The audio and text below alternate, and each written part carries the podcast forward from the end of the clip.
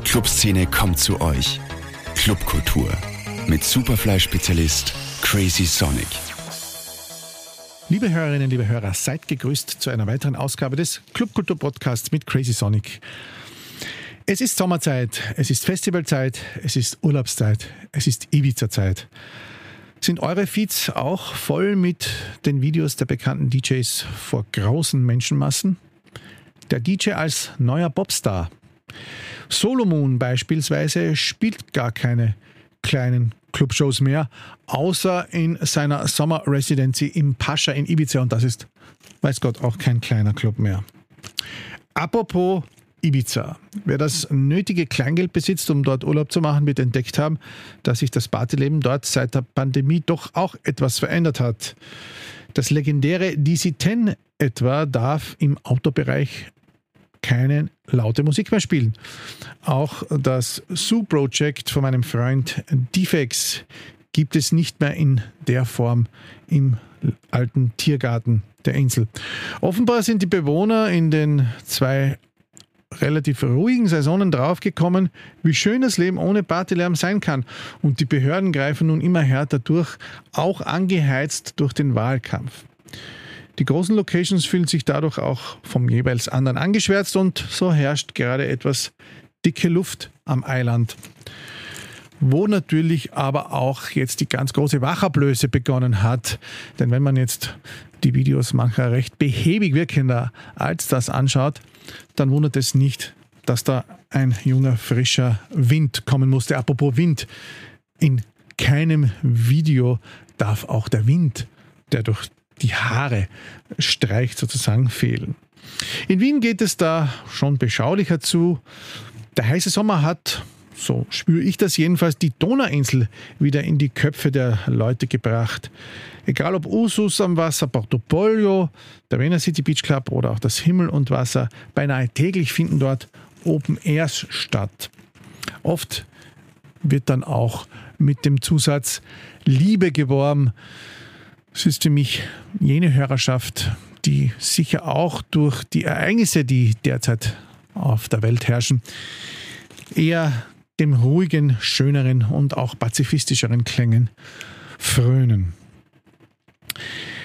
Nächste Woche beginnen auch im Park vor dem Palais Wettstein, die Bay of Huber Open Airs. Auch davon habe ich ja berichtet. Hier hatten wir ja schon einen Studiogast. Das heißt, auch in der Stadt gibt es immer wieder jede Menge Open Airs zwischen den Museen und so weiter und so fort. Das ist eben der Sommer in Wien. Ein lustiges Überbleibsel der Corona-Zeit, das auch manchmal den Blutdruck etwas höher steigen lässt, ist übrigens das Ausweisherzeigen vor den Clubs. Gut, Alterskontrolle und so, aber auch wir Opas müssen unseren Ausweis herzeigen und wir sind davor doch gefeit zu schummeln, was unser Alter anlangt. Was diese genau bringen sollen, denn man vergisst ja spätestens nach einer Minute jeden Namen und jedes Gesicht, weiß ich nicht. Und auch die Clubbetreiber wissen es oft nicht.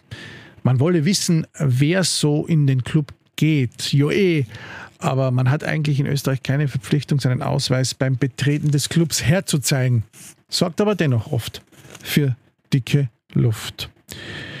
Dieses Wochenende startet auch das Paradiesgartenfestival mit einem sehr anspruchsvollen Line-up von Am über DJ Kotze und Gerd Janssen bis hin zu vielen österreichischen DJs im Schloss Bruck. Es soll noch ein paar Restkarten geben, habe ich gehört. Auch darüber habe ich ja berichtet. Auch ein sehr spannendes neues Projekt mit vorwiegend Open-Air-Veranstaltungen. Ja, ein ganz anderes Kaliber steht heute bei mir im Studio. Wenn man so will, derjenige, der allein ein ganzes Buch über Clubkultur jeglicher Art in Wien schreiben könnte. Es ist Heinzi Troniger, ein dem Sender und mir natürlich nicht ganz unbekannter Mensch. Schließlich hat er auch mitgeholfen vor über 14 Jahren, das Projekt Superfly ins Leben zu rufen. Aber nicht nur das.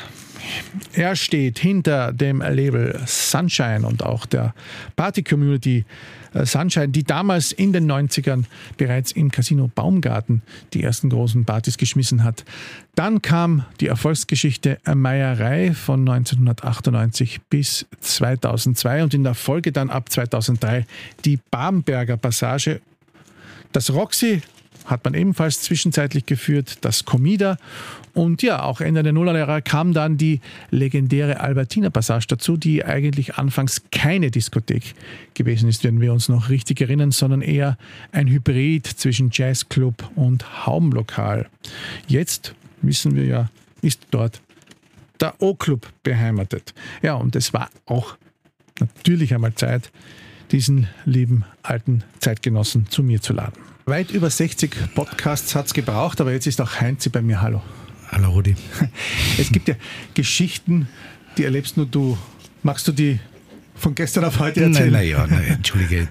Also mein großer Sohn hat die Schlüssel von der Wohnung äh, gehabt und ich bin nicht in die Wohnung reingekommen. So, jetzt habe ich, jetzt hab ich auswärts geschlafen. In, Im eigenen Club? Ja, genau. Aber nicht jeder hat den Luxus, einen eigenen Club zu haben. Und da stellt sich jetzt gleich die Überleitung zur ersten Frage. Eigentlich könntest du ja schon etwas anderes machen. Äh, warum bist du eigentlich noch immer so ein bisschen im Nachtgeschäft? Naja, Nachtgeschäft. Nachtgeschäft äh, war es einmal, ähm, und zwar bis, bis 2004, 2005, wo man wirklich drinnen stehen muss, wo man wirklich ähm, an der Front sein sollte. Ähm, und es ist eher Management-Aufgabe jetzt eigentlich. Und, äh, aber das Clubbusiness ist halt, ich liebe das und das kann ich am besten. Das stimmt. Du bist ja auch ähm, wirklich so etwas wie ein, ein, Original. Deswegen möchte ich ein bisschen den Bogen spannen. Äh, wir kennen uns ja auch wirklich schon ewig. Aber beginnen wir ganz am Anfang, als wir uns noch gar nicht gekannt haben. Es war in den Mit-90ern. Da habt ihr Sunshine Enterprises gegründet, du und der Champ, wie er heißt, Matthias Kamp.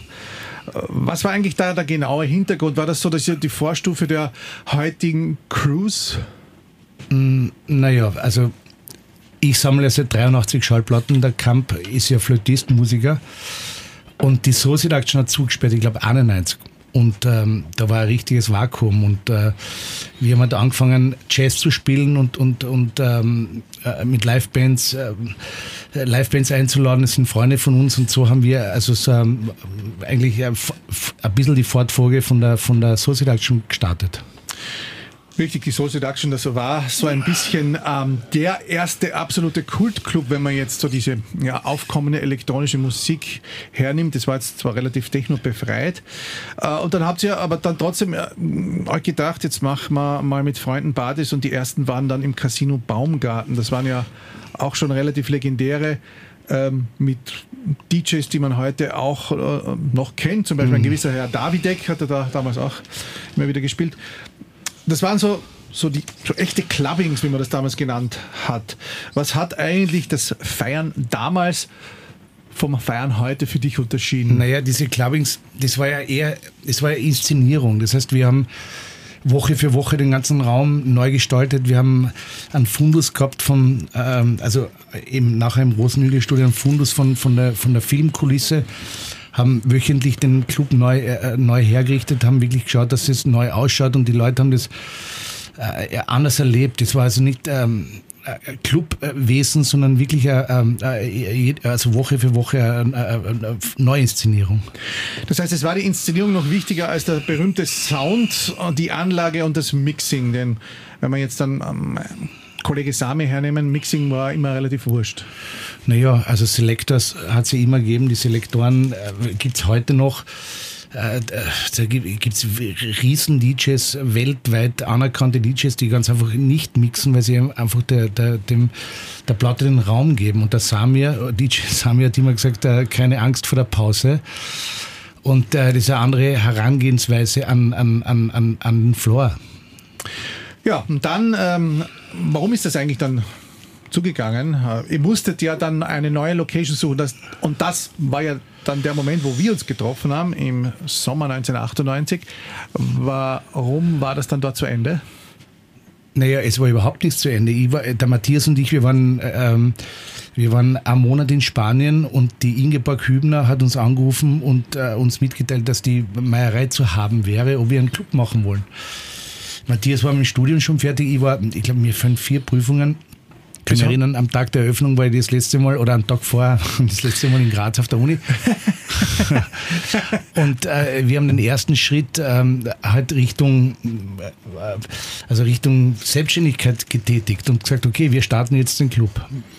Genau, und dann kam also der legendäre Meierei-Club den es ja vorher schon gegeben hat. Das war ja damals, wenn wir uns erinnern, auch nicht ganz ohne Misstöne, denn Sigi Kremser, der das äh, davor schon angemietet hat und sich mit dem berühmt-berüchtigten Herrn Dr. Hübner scheinbar überworfen hat, der hatte da so ein bisschen dann auch, ja, sagen wir mal, nicht ganz erfreut reagiert. Naja, klar, also äh, ja, ein Tote soll man ruhen lassen. Natürlich, es gab immer Friktionen, es ist natürlich äh, immer ein Spannungsverhältnis gewesen. Rudi, wir haben das gemeinsam gemacht, wir zwei, kannst du erinnern, wir haben hundertmal diskutiert, wie machen wir, wie tun wir.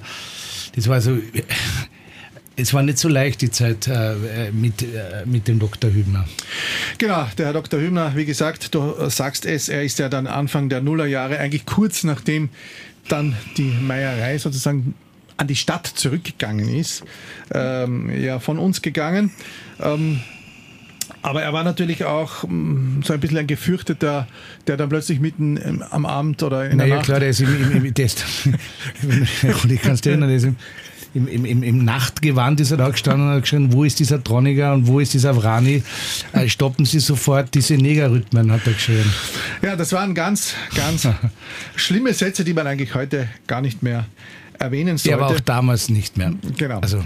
Aber wer weiß, wer das weiß und wer ihn gekannt hat, äh, man muss ja laut dazu sagen, hätte es damals schon die sozialen Medien gegeben, wäre die Meierei vielleicht in dieser Form gar nicht so durchgegangen. Ja, aber Rudi, ganz ehrlich, ich meine, Schau, wir haben das, den Raum erfüllt mit neuem Leben. Wir haben dem Ganzen eine neue, einen, einen Drive gegeben. Wir haben das Ganze mit einem positiven Gefühl aufgeladen. Also insofern glaube ich, dass wir nicht viel falsch gemacht haben. Die Meierei war auf jeden Fall für viele eine der besten Locations, die es je gegeben hat. Wie erinnerst du dich da an die zurück? Ja, das war Wahnsinnszeit. Nicht? Also das es gab äh, damals die, die Szene, eben die Elektronikszene mit äh, Kruder Dorfmeister, mit, mit, mit dem Dub Club, wenn du dich erinnerst. Mhm. Wir haben gemacht, äh, wir sind aus der Jazz-Szene gekommen und, und irgendwie war das ein Melting Pot. Äh, wo alles zusammengekommen ist. Und, und, und, und zeitgleich war halt äh, eben 98, 99 oder ja, Wien äh, das Epizentrum äh, der internationalen elektronischen Musik. Und das hat man halt gespürt. Ne? Das waren jede Woche internationale Presse da, es waren Fernsehsender, Radiosender. Also das war die Zeit, war einfach, ähm, ja, also gut. Sie war auf jeden Fall eine ganz eine andere. Sie war rückblickend gesehen tatsächlich auch eine entspanntere. Sperrstunden haben uns auch nicht interessiert damals, das kann man ja sagen, nach so langer Zeit. Ähm, wir sind oft bis, keine Ahnung, früh am Morgen äh, dort noch gesessen. War das dann so ein bisschen das Sprungbrett für euch? Ihr habt ja dann in der Folge mit gleich zwei Ringunterführungen. Naja, also Sprungbrett. Also also wir haben mit der Babenberger Passage, äh, also ich zumindest und der Matthias, wir haben beide Seiten der Medaille äh, kennengelernt. Das heißt, das war dann die kommerzielle Seite des Club-Business. Äh, ob das besser oder schlechter ist, ist eine eigene Diskussion, aber auf jeden Fall ist es ganz was anderes. Ja genau, ähm, das, auf das wollte ich jetzt auch ansprechen. Es waren ja die das letzte Jahr der Meierei, waren ja dann auch schon relativ viele, sage ich mal, kommerziellere Veranstalter mit an Bord, die ja dann auch die, sozusagen das Ruder da in der Bamberger Passage übernommen haben. Naja. Ja, zumindest habe ich so empfunden. Und ihr habt ja auch am Anfang probiert, so Sunshine-Nächte zu machen. Die haben aber dann im Vergleich zu den. In der Bamberger. In der Bamberger. Ja, naja. Nicht also, so ganz funktioniert. Nein, das stimmt ja nicht. Es hat schon funktioniert. Es waren 500 Leute, aber es war derartiger finanzieller Druck, dass eben wir äh, uns wirklich. Ähm, äh, beugen mussten der, der Kommerzialität. Äh, Kommerzialität im Sinne von, dass man halt einfach ähm, sich keine internationalen ähm, Top-DJs la Kenny Dope Gonzalez leisten wollte und dass stattdessen sozusagen die Residenz äh, der damaligen Betreiber. Naja, das, das kommerzielle Club-Business ist ja abstrahiert von, von, von den Line-Ups. Das heißt, die Leute kommen nicht wegen, äh, also primär nicht wegen dem musikalischen Programm, sondern wegen dem äh, Rundherum. Äh, dieser Meeting äh, Point für die Leute, die kommen dorthin. Die Musik ist einmal sekundär eigentlich, ja. Im Unterschied zu eben nicht kommerziellen Clubs, wo die Leute kommen aufgrund äh, äh eben der musikalischen Darbietung. Es ist ja dann auch so gewesen, dass die Bamberger Passage auch ein Treffpunkt dann so ein bisschen von schön und reich war. Man hat das dann so auch immer wieder ein bisschen gepflegt, dieses Image. Uh, unser Freund Franz Sauer hat auch immer wieder die äh, diversen Promis äh, in, in den Club gebracht. Ähm, kannst du dich noch an alle erinnern, die da waren? Ja, an alle. Ausnahmslos an alle. Na, gibt, gibt es eine Anekdote mit irgendjemandem oder warst du da meistens gar nicht da? Äh, naja, ich war natürlich am Anfang dort. Äh, wir haben den Betrieb aufbauen müssen. Es gibt unzählige Anekdoten. Für, für mich, also wirklich lustig war es, äh, Red Bull den, den Formel 1-Wagen vom Hungarorin reingestellt hat, den, den, der am nächsten Tag gestartet ist. Also, der ist in der Passage gestanden? Der ist, den haben sie reingestellt, ja. Und wie bekam man den dann wieder raus? Na, wie man reingestellt hat, genau gleich. ähm, sind eigentlich äh, be bekannte Gesichter dann auch ab und an in, äh, in dieses legendäre Rosenzimmer reingekommen? Der, das Rosenzimmer hat so einen Nimbus gekriegt. Das äh, Rosenzimmer war in Wahrheit nichts anderes als ein, ein Rückzugsraum für, für, für, für Artists, also ähm, ein Backstage-Raum eigentlich. Das war nur nachdem dort halt wenig Leute oder äh, die keinen Zugang gehabt haben, hat es eben eine gewisse einen Nimbus bekommen. Ja. Aber man muss ja auch sagen, wir beide sind ja auch äh, so gepolt, äh, dann schon in, waren wir schon in der Meierei so und dann äh, in Fortfolge ich im Flex und du dann eben in der Bamberger Passage, dass der Backstage-Raum eigentlich für uns dann eh der Raum war, wo wir dann eigentlich sein wollten. Zwischendurch mal kurz rausschauen und dann hat man seine Freunde dorthin mitgenommen und hat halt ähm, ja, das, das gab es ja im Flex auch, das gab es ja im Wald überall. Natürlich. Ja. Ähm, Habt ihr im Nachhinein alles richtig gemacht, äh, was die Bamberger Passage angeht, oder würdest du gewisse Entscheidungen heute nicht mehr so treffen? Also äh, aus dem wirtschaftlichen Aspekt haben wir sicher alles richtig gemacht. Wir, also die, die Umstellung war notwendig, eben aus einem wirtschaftlichen Druck heraus. Also wenn du mich fragst, was ich lieber gemacht hätte, na klar hätte ich lieber einen, einen, einen krediblen äh, äh Club ähm, äh, äh, veranstaltet äh, als die Badenberger Passage. Aber im Endeffekt haben wir, glaube ich, alles richtig gemacht. Es ist auf jeden Fall eine Zeit, wo es da euch dann äh, wirtschaftlich sehr gut gegangen ist. Es fällt auch in äh, diese Zeit die Blüte des Sunshine Labels. Das war dann schon der Übergang oder noch die, das, letzte, das letzte Jahr der Meierei. Dann äh, das legendäre Sequence Festival, das ja zweimal stattgefunden hat. Dreimal, oder? Äh, doch, stimmt, dreimal. Ja. Zweimal war es mit äh, sehr vielen Locations, einmal gab es nur in der Meierei. Stimmt, so, jetzt hast du recht. Nein, das stimmt nicht. Das war das Waves Festival im Rahmen der Wiener Festwochen. Was du meinst. Okay. Gut, dann haben wir da auch ähm, ein bisschen richtig gestellt. Und dann habt ihr auch äh, das Roxy übernommen und das Comida. Ja. Sogar dem Profil wart ihr einen Artikel wert. Ähm, wie haben sich jetzt die einzelnen Äste entwickelt? Ähm, was passiert jetzt? Warum habt ihr eigentlich das Roxy dann eigentlich so still und heimlich wieder abgegeben? Nein, es war nicht still und heimlich. Das Roxy, das Roxy hat gelebt äh, von, also vom Sound. Und wir hatten eine Nachbarin, die, die war un unglaublich mühsam. Die, es war halt Lärmbelästigung für sie. Und wir mussten die ähm, Bassboxen äh, abbauen. Und, und somit war es eigentlich nicht mehr äh, äh weiterzuführen, das Lokal. Und ähm, das Label Sunshine Records hat ja damals auch sehr viele Releases rausgebracht. Ich kann mich erinnern, ähm, die Künstler ihrer Zeit, die ja damals auch immer wieder in Wien ein- und ausgegangen sind, wie Frankie Valentine, äh, Nigel Hayes und so weiter, haben äh, Alben veröffentlicht. Ihr habt auch mit Richard Dorfmeister was gemacht, du und, und, und Michi Boko Kreiner, der Produzent. Ähm, irgendwann ist das dann auch so ein bisschen eingeschlafen? Nein, Rudi, bei aller Liebe, ich meine, ein Label-Business heutzutage ist wirklich nicht zu vergleichen mit Label-Business vor 15 Jahren. Wir haben, das war ja damals, ähm, also es war eine andere Zeit. Ähm, das Label gibt es nach wie vor, wir, wir releasen nach wie vor, aber wir, releasen halt nicht mehr in der, in, in der Frequenz äh, wie damals, weil es einfach äh, monetär nicht möglich ist. Gut, äh, das Sequence Festival wurde dann auch wieder eingestampft, ähm, auch wegen den Businessgründen, nehme ich an. Na, Nein, es wurde nicht eingestampft, Rudi. Es wurde wieder ver Gut, deswegen, deswegen sind wir da. das äh, Frequency äh, Sequence Festival war mehr als erfolgreich. Nur im letzten Jahr ist uns die, der Hauptsponsor abgesprungen. Deswegen war es unmöglich, das ähm, äh, fortzuführen in der Form. Was natürlich eigentlich auch immer das Problem bei vielen Festivals, äh, die in Wien schon begonnen wurden, war, dass eben dann nach zwei, drei erfolgreichen Versuchen das Ganze wieder, wie soll ich sagen, im Sand verlaufen ist. Dann kam auch noch die nächste Passage dazu, die Albertina Passage. Äh, das ist das heutige O. Das war ja lange eine Art Hybrid zwischen Club, Live-Location und Haubenlokal. Jetzt ist es wieder eine Disco. Warum wolltet ihr eigentlich nicht schon damals eine zweite große Disco und warum sozusagen diese ein bisschen aufgeteilte, verwinkelte Location mit Zigarrenlounge und so weiter und so fort? Naja, die, die, also die, das Urkonzept. Äh das Urkonzept wollte man nicht aufgeben. Das Urkonzept war halt nun mal, äh, also und darüber hinaus äh, war es Voraussetzung von der Gemeinde Wien, dass man es betreibt als ähm, äh, sozusagen nicht als Disco, sondern als, als, als, äh, ähm, als Restaurant.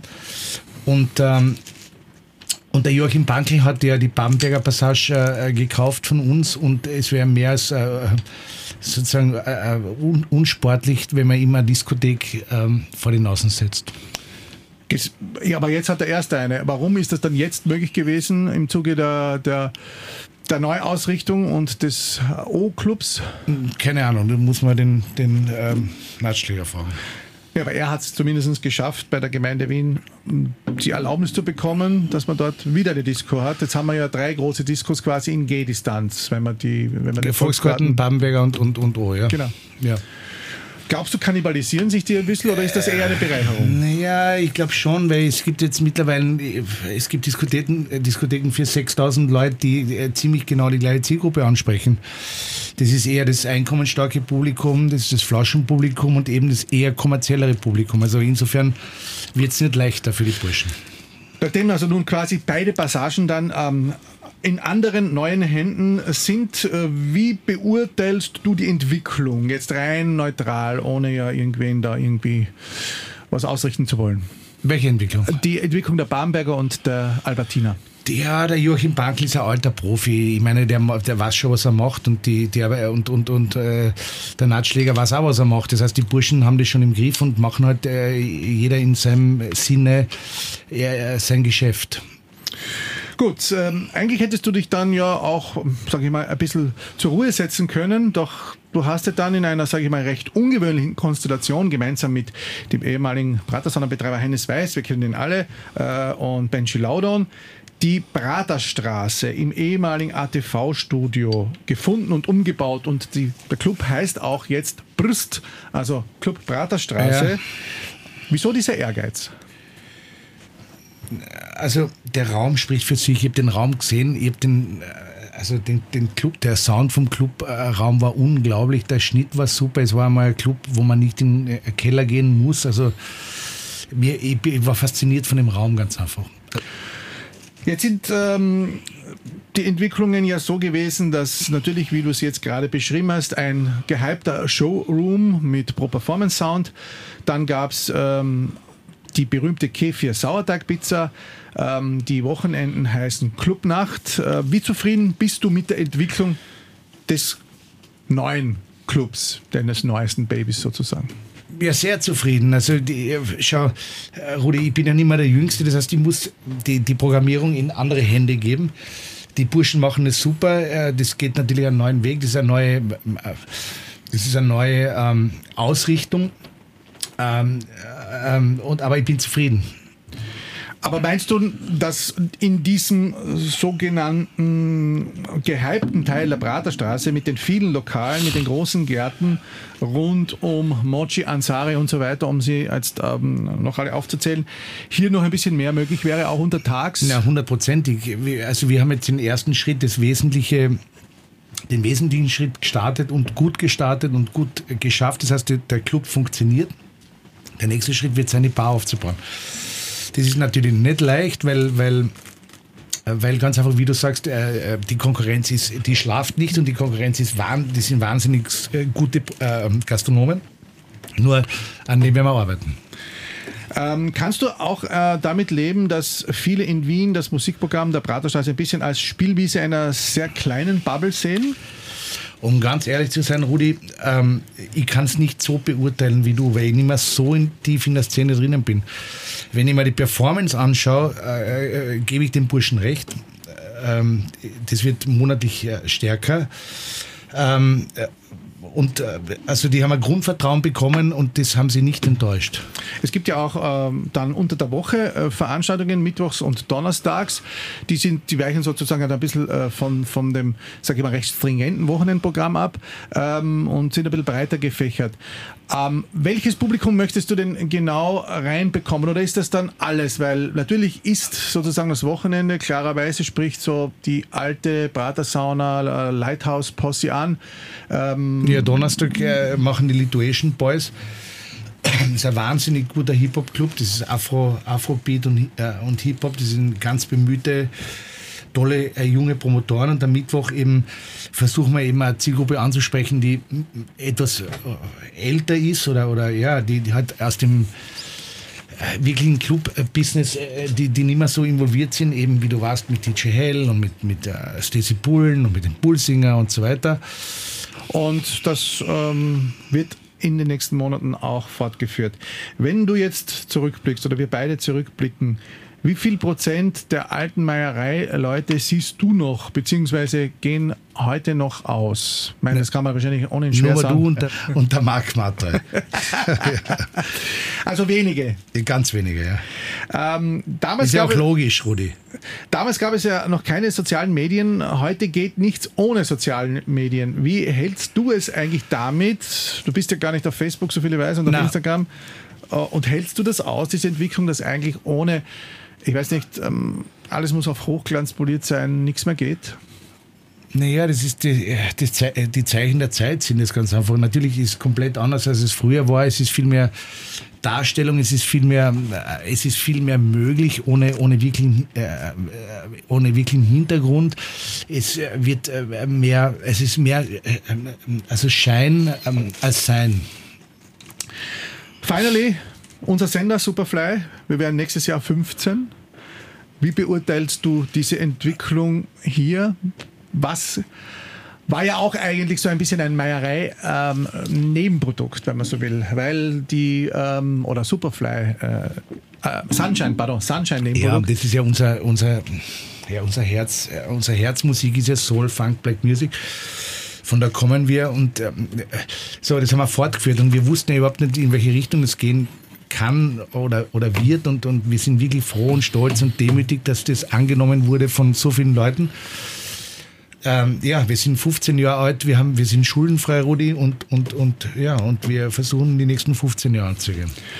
Mit ein bisschen mehr Hörern, die wir, an denen wir natürlich arbeiten. Auch mit Hilfe dieses Podcasts. Letzte Frage: Gibt es noch etwas, was du vielleicht aus dem Hut zaubern möchtest? Ein Festival zum Beispiel, das ja schon einmal gegeben hat?